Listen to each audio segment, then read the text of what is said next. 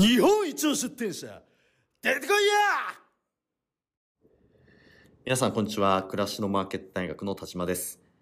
えー大変お待たせをいたしました。暮らしのマーケットアワード2023の中間発表後半の部です、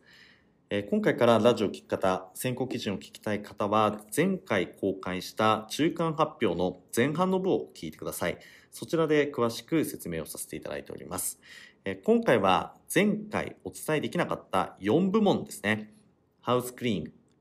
家電の取り付け、エアコンクリーニング、リフォームの各部門の総合得点と順位をお伝えします。え簡単に概要を説明しますと、今回の中間発表では、基準を5つに絞って選出しています。売上、口コミ評価、利用人数、キャンセル率、リピート率です。これらの5つの項目を部門ごとに各5点満点で上位の店舗から機械的に5点から1点を相対的に割り振りました。5点かける5項目なので25点満点となっており、皆さんには総合点のみお伝えします。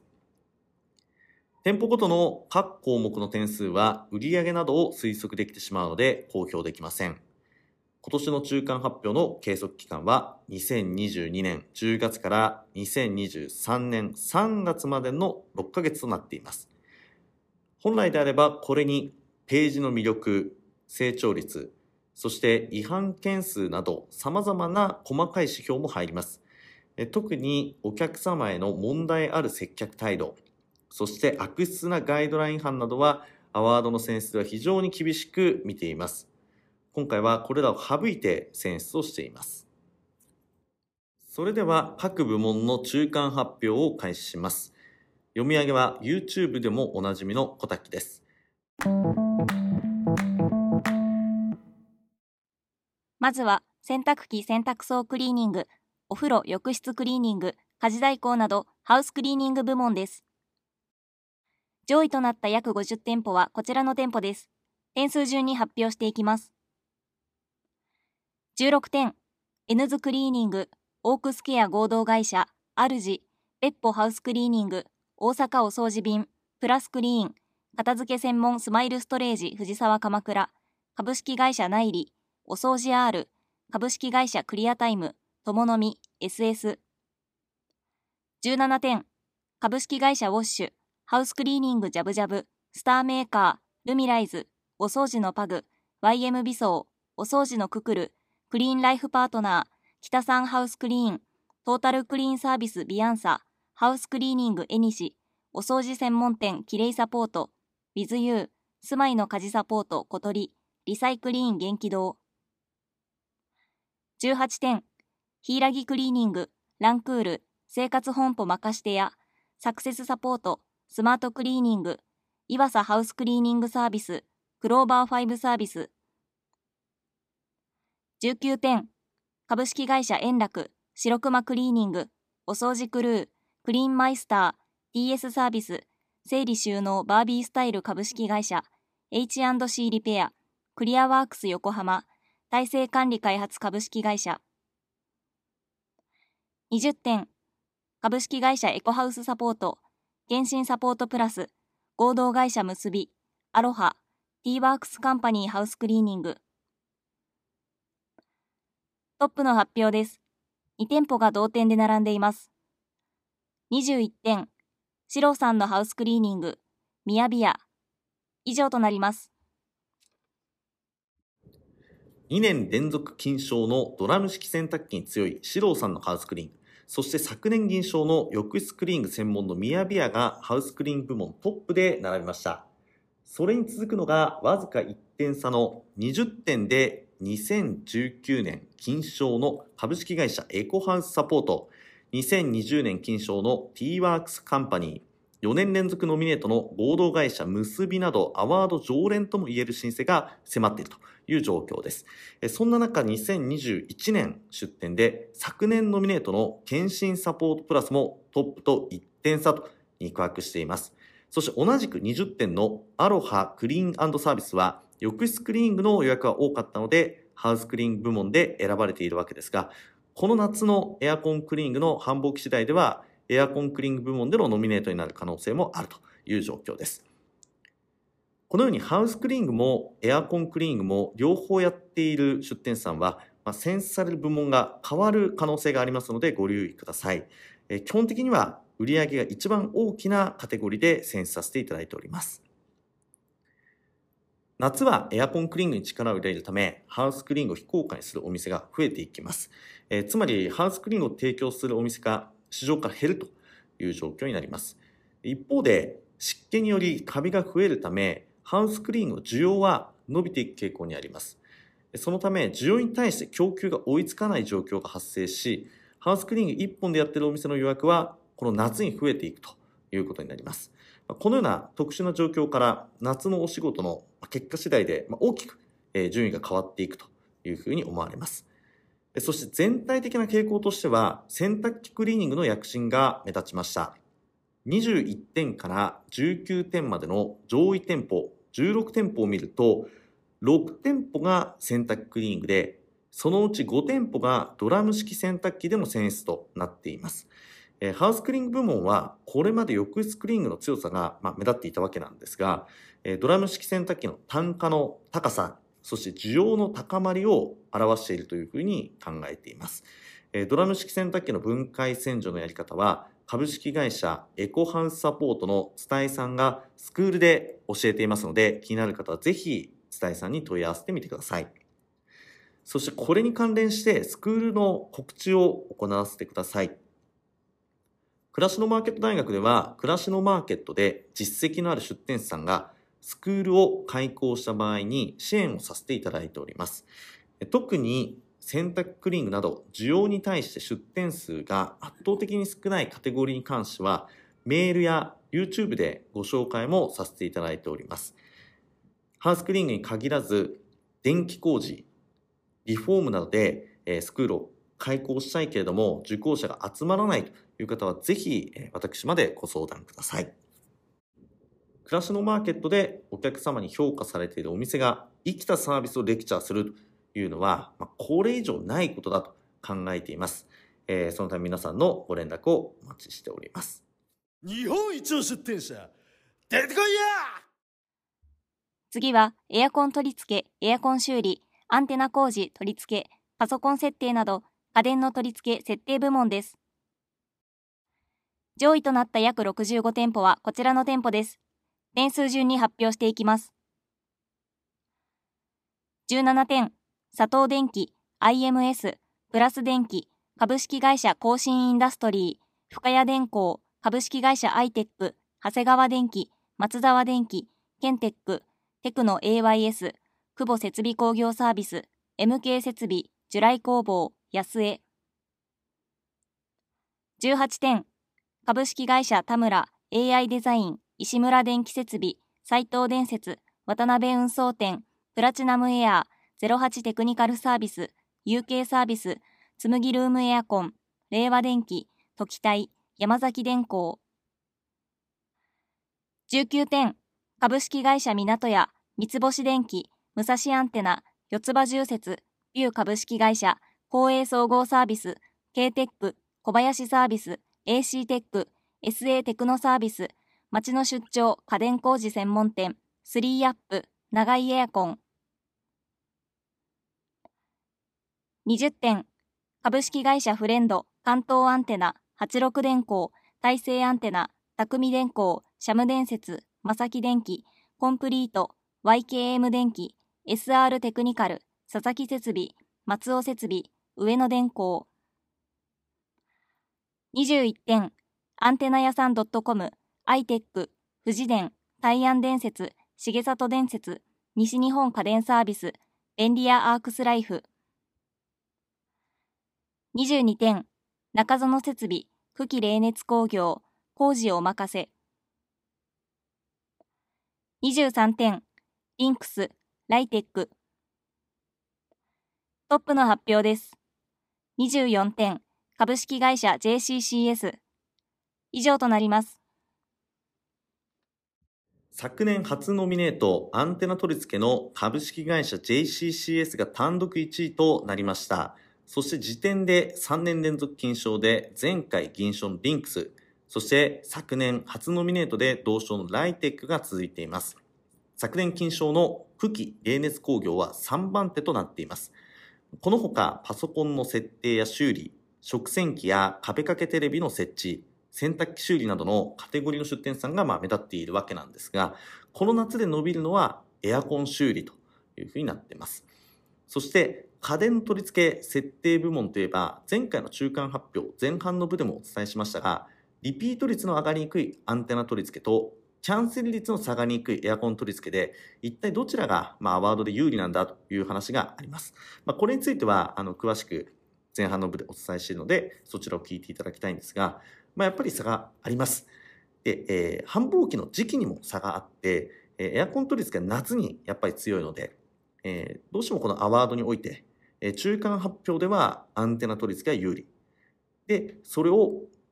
エアコン取り付けの店舗さんが追いかけると。で、最後に抜かすのか抜かされるのかというような、えー、形になっています。ただ、えー、本当に人気のお店であれば、繁忙期であろうと閑散期であろうと関係ないというのもありますので、えー、どこまで株式会社 JCCS さんが1位を守れるのかというのも今回非常に注目のところになっています。日本一の出店者出てこいや次はエアコンクリーニング部門です。上位となった約70店舗はこちらの店舗です。点数順に発表していきます。17点、総合ハウスメンテナンス株式会社高橋美装、キレイネ、ハウスミラ池田、CTR クリーン、藤本電機、富谷美装、ACS、エイトコーポレーション、花丸クリーン、太郎屋、クリーンツリー、株式会社ライフシステム、クリーンフット、アースクリーン株式会社、アイル、九州エアクリーン、モバイル、ハウスクリーニングのケアプラス、オールウェイズ、お掃除の亀ちゃん、リブラブ。18点、株式会社レックインターナショナル、竹林商店、エスクリーン、ソルクリーン、エアコンフェーガー、モストリビングサポート、ユークリーンサービス、洗浄ラボ、家ピカサービス夏見大店、ハウスメンテナンスキープ、藤田ライフサポート、マックスサービス株式会社、キラピカハウスクリーニング、クリーンアップジャパン、矢口掃除店、東京エアワークス株式会社、大川クリーンサービス、リリシア、クリアハウス那覇店、ハウスクリーニング J プラネット、プロのお掃除ビッグワン。19点、株式会社カインドネス、近江電機、お掃除ライフサポート、クリーンコンシェルジュ、クリーンタイズ、ソルフル、プチプチ、田中メンテナンスサービス、ウルンテック、専門ファクトリー .com 東大阪技術工房、クリーンクラフター、カラピカ。20点、ジアグループ株式会社、ファッションクリーニング、株式会社トークトゥーミー、HMC ハウスクリーニング、スマイル、リペアス、ブルースカイ合同会社、お掃除サポートたぬき屋。21点、ビクトリーホーム、サンキューハウスクリーニング、オートモハウスサービス。22点、ハウスクリーニングラボ。トップの発表です。23点、スプランドゥール。以上となります。昨年銀賞のスプランドゥールが単独トップとなりました。それに続くのが22点の昨年金賞のハウスクリーンラボが単独で追いかけているという状況です。えー、21点が3店舗。2021年金賞のビクトリーホーム。昨年入賞のサンキューハウスクリーニング。4年連続ノミネートのオートモハウスサービスとなっています。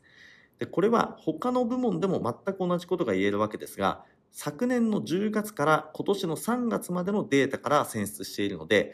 去年の上位店舗は、まあ、軒並み上位に出てくる傾向にあります。また、換算期に強いお店が、まあ、本当に人気のあるお店と言えるわけなんですけど、えー、需要の多い繁忙期にどれだけいいサービスを提供できたか、えー、つまり年間を通じてどれだけお客様により良いサービスを提供できたのかという点も重要になってきます。えー、アワード本番の発表を楽しみにしていてください。日本一の出店者出てこいや続いてリフォーム水道の修理メンテナンス鍵と防犯サービスなどリフォーム部門です上位となった約60店舗はこちらの店舗です。点数順に発表していきます。19点、つまりのマーケット、ターチクラフト、長坂設備サービス、前田メンテナンス、ライフ、株式会社 YT2、リモデル吉田、栄エンジニアリング、サウスウィンズ、西神住設、長沼水道、株式会社グッドリスタ、ガラスフィルム施工 KTM、佐藤住設、萩原設備、株式会社グラッドスタジオ、ラビットイヤー、建築工房ハレルヤ、水道ビルダー、リンクデザイン、石野水道。20点、河内水道サービス、KM テック、丸福設備、ゲゲゲの水太郎、アカデミックス、株式会社 TKO、株式会社ウォースターハンズ、石丸水道メンテナンス、キャプテンクリーニング、ガラスフィルム .com、和解サービス、ガス給湯器ガスコンロ交換浜屋、ホットネット、緑サービス、株式会社 KS 設備、安心給湯。21点、暮らしの葉山、住宅メンテナンスセンター、お助けマン、ラスカル、県クリーンサービス、株式会社レジデンスアーク、渡辺企画社、みやび、時和水道、マハロ、シーサイド設備、株式会社 AJM、ビジネスファイタージャパン。22点、リサイクルアシスト、ライフワークス、町の水道屋さん、頑張り屋、住まいの相談所、浜六、鍵とお掃除の川竹、JK インテリア、鈴木清治内装店、23点、高砂水道サービス、住まいの設備屋さん。24点、水道リペア G。トップの発表です。2店舗が同店で並んでいます。25点、株式会社渚ガスフィッティングス、株式会社ストック建築事務所。以上となります。2020年と2021年に2年連続でリフォーム部門金賞を受賞している株式会社渚ガスフィッティングスと昨年金賞の株式会社ストック建築事務所、えー、以前のお名前ですと株式会社向こう三軒両隣一級建築事務所ですね、えー、こちらの2店舗が並びました。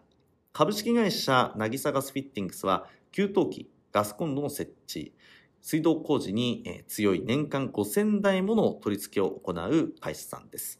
そして株式会社ストック建築事務所は、ホームインスペクション、住宅診断を行う会社となっています。えたくさんのカテゴリーが集まるリフォーム部門は競争率の高さから言えば金賞を獲得するのが一番厳しいカテゴリーかもしれません。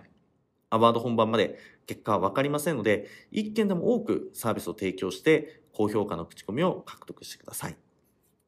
ここでリピート率について2つお伝えしたいことがあります。えー、1つがリピート率と口コミ評価に関係性があまりないということです。え、口コミ評価5.0に限りなく近い店舗でも何年経ってもリピート率が高まらないという場合があります。えー、これはま確かにサービスは良かったかもしれませんが、うん、また頼みたいとは思われなかったということになるかなと思います。あるいは見つかっていないだけで口コミを、まあ、例えば星5の口コミ入れてくださいとお客様に強要をしていたり、あ、るいは2度目の予約からは暮らしのマーケットを通さないにお客様にお願いするなどの、まあ、いわゆる中抜き行為をしているかの、まあ、どちらかだということになります。いずれにしてもこれらの不正はどっかのタイミングで判明することなので、えー、今すぐやめていただきたいと思います。逆に5.0 4.99などの、まあ、口コミ評価じゃなかったとしても、まあ、例えば4.85の口コミ評価だったとしてもリピート率の高いお店というのはたくさんあります。でそういうお店はお客様の好き嫌いがはっきりと分かれるお店であることが分かります、まあ、当たり障りのないサービスというのではなくて、えー、好かれる人にはすごく好かれる。そうでない場合もあるから、まあ、当然悪い評価が入る時もあるということになります。まあ、そういう意味でも口コミ評価が高ければいいということは決してないと考えていて、まあ、重要なことはお客様がまた頼みたいと思えるかどうかということだと思っていますでその結果がリピート率になるというふうに考えています2つ目は売上の高いお店はその分リピート率が低く出る傾向にあるよというものです。これはまあ当たり前のことではあるんですけども、売上の高い店舗、まあ、もっと正確に言えば売上を伸ばしている店舗は新規のお客様を獲得しているので、リピート率は下がる傾向にあります。逆に、まあ、何かしらの理由で集客が減ってしまったお店で、でもすごくいいサービスをしているからリピーターに支持されているというお店の場合は、売上は最盛期の半分くらいだけど、リピート率で点数を稼いで上位に来るというケースもあったりします。しかし大事なことは、多くの人に感動のサービスを提供することだというふうに考えています。え極端例を挙げますと、もうこれもカテゴリーに違ったりはするんですけど、まあ、例えば1年間で100名のお客様から口コミ5.0の完璧な評価をされて50%がリピートのお店があったとします。一方で1年間で500名のお客様から口コミ評価4 90の評価をされて、20%がリピートされているお店があったとします。どっちのお店の方が価値あるんだこれ非常に難しいんですけども、お客様にとって価値があるというのは、それだけ多くのサービスを提供しているお店にあるというふうに考えています。口コミ評価さえ良ければいいわけでもないですし、売上やリピート率など様々な指標で評価されるからこそアワードには意味があるというふうに考えています。そしてアワード本番までにできることですが、ここから多くのサービスは換算期に入ります。特にアワード本番では、今回のように5つの指標だけではなく、違反件数やページの魅力、成長率、リピーター数など、その他の細かい指標も入ってきます。特にページの魅力は大変重要です。換算期対策にもなりますので、この機会にページの刷新を図ってください。黙っていてもいいサービスをすれば、まあ、きちんと予約が入ってくるということが、まあ、暮らしのマーケット一番の魅力ではあるんですけども、まあ、初めて頼むお客様のために、えー、ご自身の魅力を伝えることも大切な接客となりますので、ページの見直しを図ってください。日本一の出店者、出てこいやというわけで全ての部門の中間発表をさせていただきました。合宿に参加した皆さんの中には、あれ呼ばれてないぞ、どうしたんだという方も多いと思います。しかし今回の中間発表、計測期間がちょっとずれてまして、2022年10月から2023年3月までの6ヶ月となっていますので、え、まだまだチャンスはあるので、え、ご安心いただければと思います。逆に言えば、まあ、そんなに簡単にノミネートされるものではないというところもあるので、高い目標として、え、皆さん捉えていただければと思います。最後に、えー、改めてお伝えしますが、今回の順位はあくまで暫定的なものとなります。まあ、何度も本当に繰り返しになるんですけども、アワード本番ではより多くの指標から厳密な選考を行っていきます。お客様のために最高のサービスを提供する出店者さんには誰にでもチャンスがあります。えちなみに、あの、お気づきの方いらっしゃると思うんですが、上位店舗のラインナップ以外は、昨年の中間発表とほぼ同じ内容を私お伝えしています。これはまあちょっと手抜きなんじゃないかと思われる方もいらっしゃると思うんですけども、手抜きというわけではなくて、あの、昨年のラジオでお伝えしたアワードの選考基準、えー、連続受賞者への当社の見解など、えー、まだまだ皆さんに、えー、きちんと伝わっていないなと、え感じることがこの1年多くあったので、え改めてお伝えをさせていただいているというふうになっています。まあ、今後も当社や私が重要だと考えることは、繰り返し皆さんにお伝えしていこうと思っております。そして、アワードですが、えこちらも何度もお伝えしておりますが、今年は早くも会場日時が決まっております。え12月1日14時から19時に、住友不動産ベルサール渋谷ファースト地下1階のホールで開催されます。えー、総勢500名ぐらいの出店さんにお集まりいただく予定です。それでは、今日もお仕事お疲れ様でした。今日も元気にいってらっしゃい。